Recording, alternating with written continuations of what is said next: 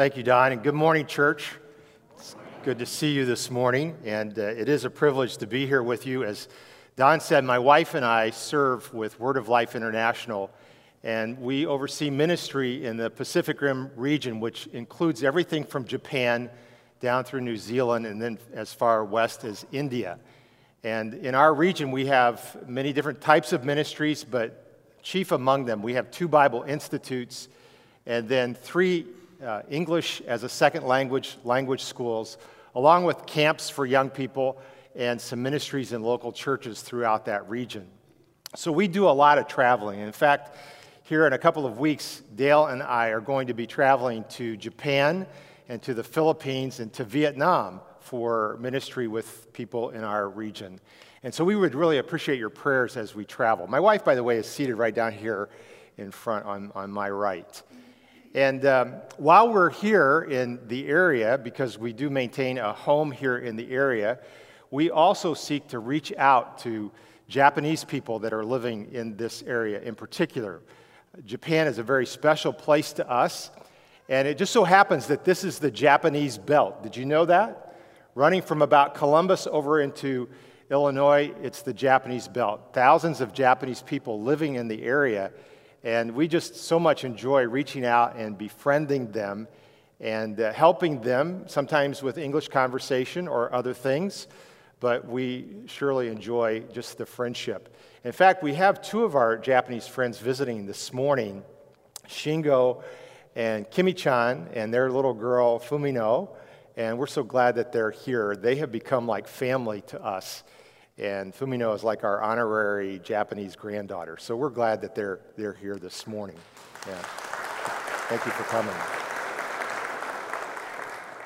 So, if you'd like to know more about our ministry, we have um, the website that is called gospelstoryarc.org.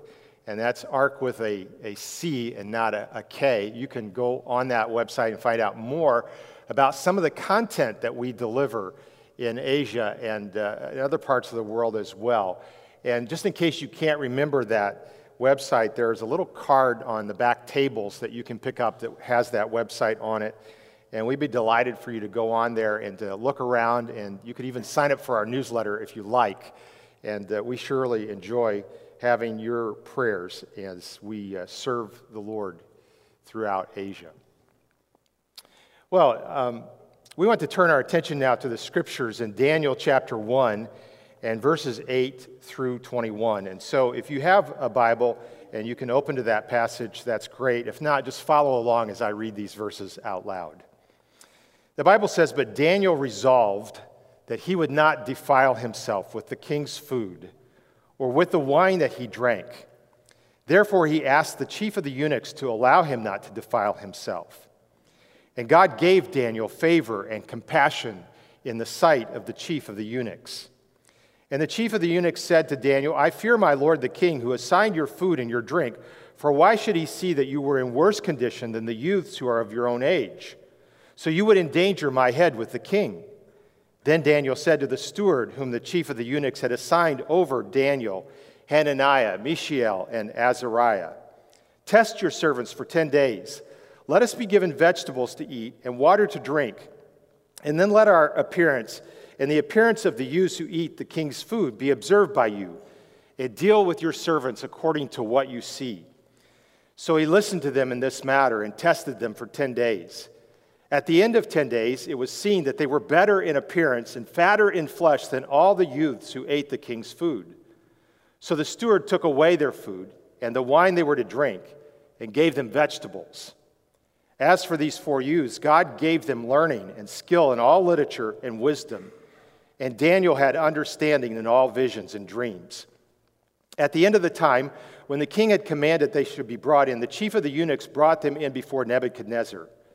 And the king spoke with them. And among all of them, none were found like Daniel, Hananiah, Mishael, and Azariah. Therefore, they stood before the king. And in every matter of wisdom and understanding about which the king inquired of them, he found them ten times better than the magicians, all the magicians and enchanters that were in all his kingdom. And Daniel was there until the first year of King Cyrus. And may God add his blessing to the reading of his word. Let's bow in prayer. Lord, we thank you for the opportunity now that we have to open your word and to study your word together. And thank you for this particular story from the book of Daniel and what it has to teach us. And I pray, Lord, that you would open our hearts and minds and that you would minister to us and you would help us to understand and to apply what you have for us from this passage. And we thank you for this in Jesus' name. Amen. So Daniel resolved not to defile himself with the king's food and with the wine that he drank. I got to tell you, over the last three weeks or so since Jerry first asked if I would share the sermon this morning, I thought a lot about how to title this particular story in Daniel chapter 1. And uh, here's a title that I thought of. We'll put it up on the screen How to Grow Fat from Eating Your Vegetables. And as I thought about that, that didn't make the cut. And so instead of that title, here's what I came up with Secrets of a Blessed Life. I'm actually going to add to that title a little bit this morning Secrets of a Blessed Life in a Cursed World. Living a blessed life in a cursed world. I believe that everyone here desires to live a blessed life. We would all love it if the word favor were written across every page of our life. If somehow we could actually experience what Jesus described as life to the full, that would be great. The struggle is, however, we live in a cursed realm. And so we have to contend with pain. And we have to contend with suffering. And we have to contend with death. And with sin. And with unbelief and with evil, sometimes even random evil. Following the vegetable motif, I guess that means there are times where life serves up nothing but plate after plate after plate of Brussels sprouts. I don't mind Brussels sprouts too much. We, any Brussels sprouts fans out there? Yeah, a few. I don't mind it too much, but I got to tell you, I would much rather eat cheesecake. Banana cheesecake with chocolate drizzled on top, generously drizzled on top. I mean, I could grow accustomed to life always serving up cheesecake, but that's not reality. So, what do we do?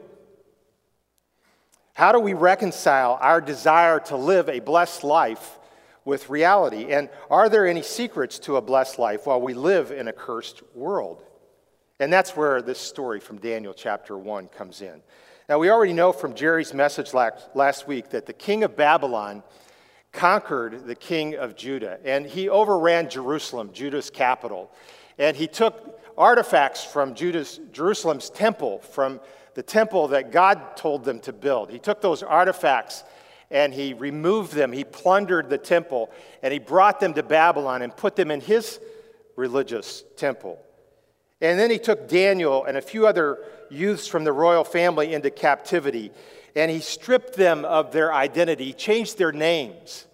And he began to teach them the language of the Chaldeans and he, the literature of the Chaldeans. And by the way, the literature of the Chaldeans was not bedtime stories or Grimm's fairy tales. These were things about the religious life of Babylon and how to live life in a cursed world. And he sought to leverage their gifts in support of Babylon's political and religious system. Now, I have to tell you that there are some elements of this story in Daniel chapter 1 that are actually intended to remind us of another story from the Old Testament. And I'm talking now about the story of the Tower of Babel back in Genesis chapter 11. For, for example, the word Babel and the word Babylon are actually the same word in the original language of the Bible. Did you know that? And if you look back at the story of the Tower of Babel, you'll find that it takes place in the region of Mesopotamia called Shinar, just like this story takes place in Shinar. And back in the story of the Tower of Babel, of course, there's something there about language getting changed, as there is in this story in Daniel chapter 1, where they teach Daniel and his friends the language of the Chaldeans. And so there's a lot in this story that is intended to remind us of the story of the Tower of Babel. And it turns out that the people of the Tower of Babel were also concerned about how to live a blessed life in this cursed realm.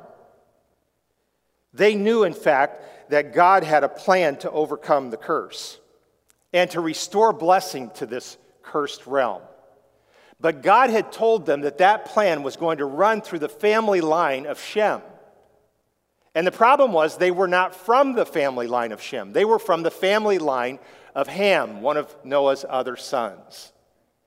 And so they built the tower. And what the Bible tells us, they built the tower to make a name for themselves, literally, to make a Shem for themselves. In other words, they were not content to wait on God's plan. In fact, it's probably the first example in the Bible of the fear of missing out. They were afraid they were going to miss out on the blessing that God had in mind for overcoming the curse in this realm. And so they determined to build a tower to make a Shem for themselves. And we know now that they made the top of the tower so that it replicated the zodiac from the heavens because they believed that the heavens were the source of the restoration, the source of the blessing that God was someday going to pour out on this earth. And they thought somehow if we can connect with the heavens through that zodiac on the top of our tower, we can call down those blessings of restoration. We can call down those blessings upon ourselves without God and without His plan. But as you know, God stepped in and He judged them and he changed their language and he dispersed them and he spread them throughout the earth. And then, if you were looking back in Genesis, you would see that the story shifts from there to God actually carrying out his plan through the family line of Shem, extending to Abraham and to Isaac and to Jacob and to Jacob's 12 sons, and eventually to the nation of Israel and, and to Judah. Meanwhile, here in Daniel chapter 1, Babel has reformed. It's reconstituted itself like some kind of a villain in a video game. Only this is very real. And they've defeated Judah. And they've co opted religious artifacts from Judah's temple and put it in their own temple. From all appearances, just like Jerry said last week, it looks as though God and his plan have been defeated. That God and his plan for overcoming the curse, God and his plan for restoring blessing to this cursed realm is no longer relevant. And this is the backstory of Daniel's decision not to defile himself. Now, if we were to study further, it becomes obvious that Daniel didn't really believe that God had been defeated. And in fact, Daniel believed that Babylon's victory over Judah fell well within God's providence. That God had said there were going to be 70 years of captivity for Judah because of their disobedience, and Daniel figured this is it. Now, after the 70 years were complete, that God would restore them and shower them with blessing once more. But here's the thing knowing that this period of time would be the 70 years of captivity. And Daniel also knew that he personally would never experience the blessing of the restoration. He personally would never be around to experience all that God was going to pour out upon Judah and Israel again in the future. In the meantime, in the meantime, he had access to the best that Babylon would offer while he bided his time in a cursed world. He could eat and drink if he chose, literally like a king. But now our story. Because verse 8 tells us that Daniel resolved that he would not defile himself with the king's food or with the wine that he drank. And some people might look at this and, and uh, wonder food and wine? Come on, Daniel. I mean, they're trying to strip you of your identity. They're changing your name. They're taking every vestige of God out of your name and the names of your friends. They're, they're forcing you to learn their language. They're forcing you to read their literature and to adopt their approach to living life in this cursed realm. Don't you have bigger fish to fry? No pun intended. Don't you have bigger fish to fry than just worrying about the king's food and the king's wine? But Daniel was willing to wrestle with the issue of eating the king's food and drinking the king's wine because he was willing to wrestle with the values attaching to all of his choices, attaching to all of life's choices, including the mundane. Daniel thought about the values connected to eating the king's food and the values connected to drinking the king's wine. And as he reflected upon God's plan, and the, God's purposes for the captivity, he also recalled what God thought about his people disobeying him and failing to take him into account. And somehow Daniel discerned that eating the king's food and drinking the king's wine put him on that side of the ledger, on the side of disobedience, the side populated by people who had turned away from God's plan. And so he made his choice. And that kind of brings us to the first secret for living a blessed life in a cursed realm. Here it is. And that's to understand God's plan for living a blessed life in this cursed realm reaches all the way to the mundane. It reaches even to the mundane, to the ordinary in our lives. Ordinary things matter because of the value judgments they represent. And those value judgments tend to show whether or not we truly believe in honoring God and His plan in our quest for living the blessed life. I, I was talking with Dale about this this week, and she said, Make sure you mention 1 Samuel 2.30. 1 Samuel 2.30 says, those, God says in those, that verse, those who honor me, I will honor. And it turns out that honoring God in everyday, mundane things becomes a prelude and a practice field when there really are bigger fish to fry, and we need to honor our God.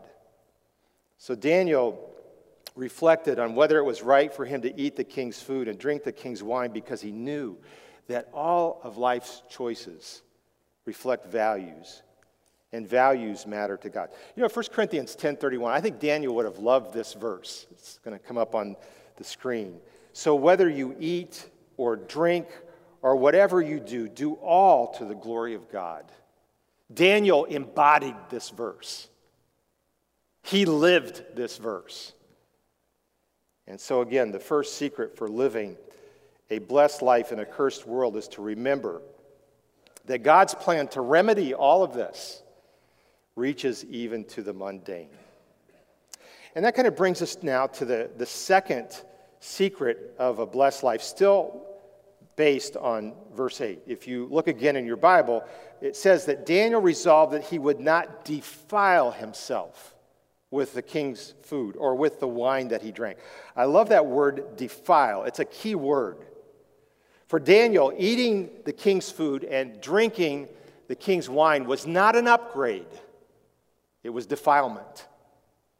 And, and that's the way it is with any alternative to God's plan for living life, living a blessed life in this cursed realm.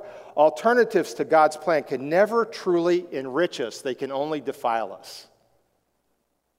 And so, the second secret to living a blessed life in a cursed realm is this the alternatives of Babylon are always defilement, they are never an upgrade. And Daniel knew this secret. And therefore, he did not count the king's food and the king's wine as an upgrade to the blessed life that God promised. And so he resolved not to indulge himself, but to deny himself and to be content to wait for God's upgrade. And by the way, Jesus had a lot to say about self denial versus self indulgence when it comes to navigating our lives through this cursed realm. For example, Jesus said, If anyone come, would come after me, let him deny himself and take up his cross and follow me. In other words, the secrets of a blessed life is to turn away from the world and to follow me, Jesus says, even if it means following me to the cross. Jesus would argue following me is the upgrade. Any other course in life is defilement. But now, as the, the story continues, what happens next, according to verse 9, is that, or at the end of verse 8, rather, Daniel asked the chief, it says, therefore he asked the chief of the eunuchs to allow him not to defile himself. And that reveals a third secret of living a blessed life in a cursed realm. Because Daniel's resolve led to boldness. In fact, not to redneck boldness, but holy boldness. Last Sunday, Jerry did such a good job of describing the tactics that the world uses to conform us to their values. And he explained so clearly how the world targets our youth. But I want to say to any young person, and I, know probably most of the young people in this church go to the next service, but if you're young, you're here, you're young, I want to just say to you, that it's possible to gain the courage not to conform to the world. It's possible to gain that courage. One of the blessings of traveling throughout Asia is I have the opportunity to encounter young people, teenagers, all over the world who have decided in their hearts to stand up for the Lord, and they do so courageously. I mentioned a few minutes ago that we're going to be going to Vietnam in a few weeks. I wish you could meet Christian young people in that communist land, standing up for the Lord Jesus uh, amidst all kinds of opposition there. And I, I, can tell you this that when you resolve to follow the Lord, it, the reward of that resolve is courage, boldness to follow Christ. And Daniel began to experience that boldness. He had a huge target on his back. And the world was pressuring him to conform. It even threatened him with dire consequences for refusing to get on board with the king's food and wine, but he resolved not to defile himself.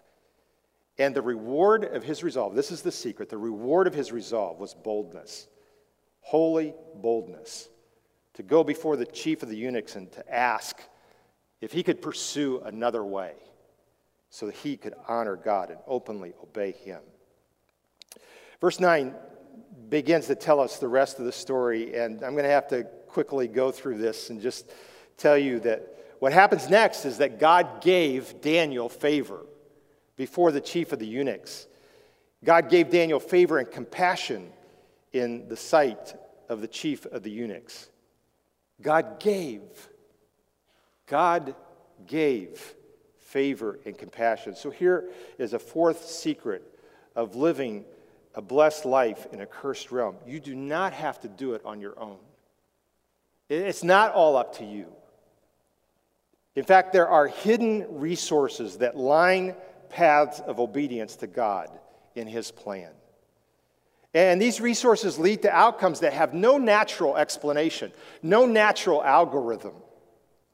The only explanation for why the chief of the eunuchs favored Daniel and had compassion for him is because God gave it. No other explanation. Daniel needed that favor, he needed the compassion, and God gave it. And by the way, verse 9 in our, our text, where it says that God gave Daniel favor and compassion, is actually the, one of three times that this story talks about God giving something. The first time is back up in, in uh, verse 3 of chapter 1, the Lord gave Jehoiakim, king of Judah, into the hand of Nebuchadnezzar. So God hadn't lost to Nebuchadnezzar after all. What was happening fell within God's providence. He was still in charge. The second time it says God gave is here in verse 9. The third time it says God gave is in verse 17. As for these youths, God gave them learning and skill in all literature and wisdom, and Daniel had understanding in all visions, and dreams. Now, as the story continues, Daniel proposes the test, and you, you know about that, and they, they pass the test in flying colors. But Daniel proposes this test to show that the blessings that come from following God and being on his path are, are very different and vastly superior to anything that you might expect from any of the world's alternatives. And, and that's because there's a reality to following God's path that's hidden to the world. A, a reality full of resources that cannot be explained or replicated by any other religion or by any other worldview. I think it's the reality that Jesus referred to when he was enduring the stress of temptation after he had not eaten for 40 days and 40 nights. And the enemy comes along and tempts him to turn stone into bread. Remember that? And his response was, Man shall not live by bread alone, but by every word that proceeds out of the mouth of God. Jesus was saying, I don't always have to have bread to thrive in life, physical bread. I can thrive in life because of a hidden reality that is mine through being on God's path. The world can never know a reality like this. They can never know it.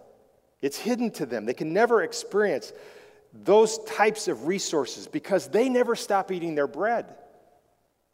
Bread of their own making, on paths of their own making, in pursuit of alternatives of their own making to the plan that God has for navigating life through this cursed realm.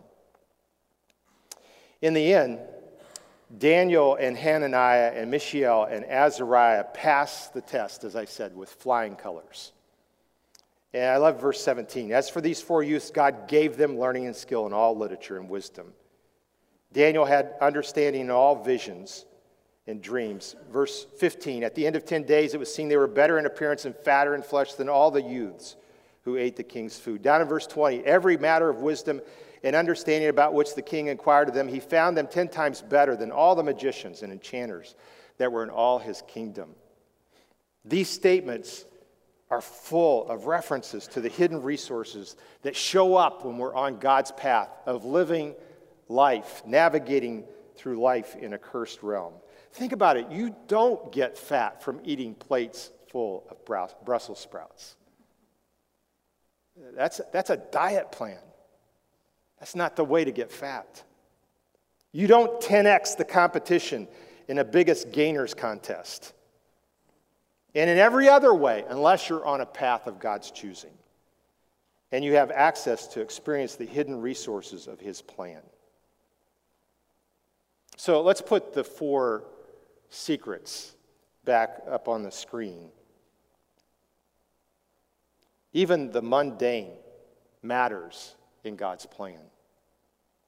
And the alternatives of Babylon are a defilement, not an upgrade. And the resolve not to defile ourselves leads to holy boldness. And there are hidden resources that line the path of obedience to God. I've been calling these secrets, but they're not really secrets. These are notorious. I mean, when you read through the Bible, these are things that stand out. And because each of them are consistent with the things that Jesus taught us about navigating our way through life in this cursed realm. Really, all of these call us ultimately to, to live our lives through Jesus. I have a friend that he was a fighter pilot during the 1980s. And one time he described for me what it felt like to fly upside down. And he told me that you can't really tell that you're flying upside down when you are flying upside down in a, a fighter jet. And then he told me of a time where he had a friend who made a pass past the Air Force base where they were stationed with his jet flying upside down. And as the, the, the friend of his passed the, the tower, he pulled back on the stick, thinking that he was going to go up into the sky. But because he was upside down, when he pulled back on the stick, he went into the ground and crashed and died. And I, I just could hardly believe it. And so I asked him if you can't tell physically Whether you're upside right or upside down, how would you ever know when it's safe to pull back on the stick? How would you ever know? And his answer was very quick and very simple. You have to trust your instruments. You have to trust your instruments. And my friends, God's plan to restore blessing to this cursed realm, it's the instrument panel of our lives. And God's plan runs through Jesus. And the secrets to a blessed life, those four and so many more, Jesus knows far more than four. Those four and so many more, they run through Jesus. The world will do everything it can to co opt us and to pull us into the vortex of its approach to living the good life. But I want to just say, especially to the young people, but to everyone, you don't have to give in. We don't have to give in. Our story can read like Daniel's. You can resolve not to defile yourself. You can even practice that on the everyday choices that you make, knowing that much bigger issues may come your way someday. And you can experience holy boldness and the resources that are hidden to the world, the hidden resources that line the paths that God asks you to walk. May God help us. May God strengthen us to do just that. Let's pray. Father, we thank you so much for this story from Daniel chapter 1 and the reminders that it gives to us of how to live a blessed life in a cursed world. And I, I pray, dear Lord, that you would just use this in our lives and help us to recognize that your plan for blessing us through this cursed realm, your plan is the instrument panel of our lives. It will tell us whether we're flying upside right or upside down. So help us to follow your path. Help us to live our lives through Jesus for your honor and glory. And I pray in Jesus' name, amen.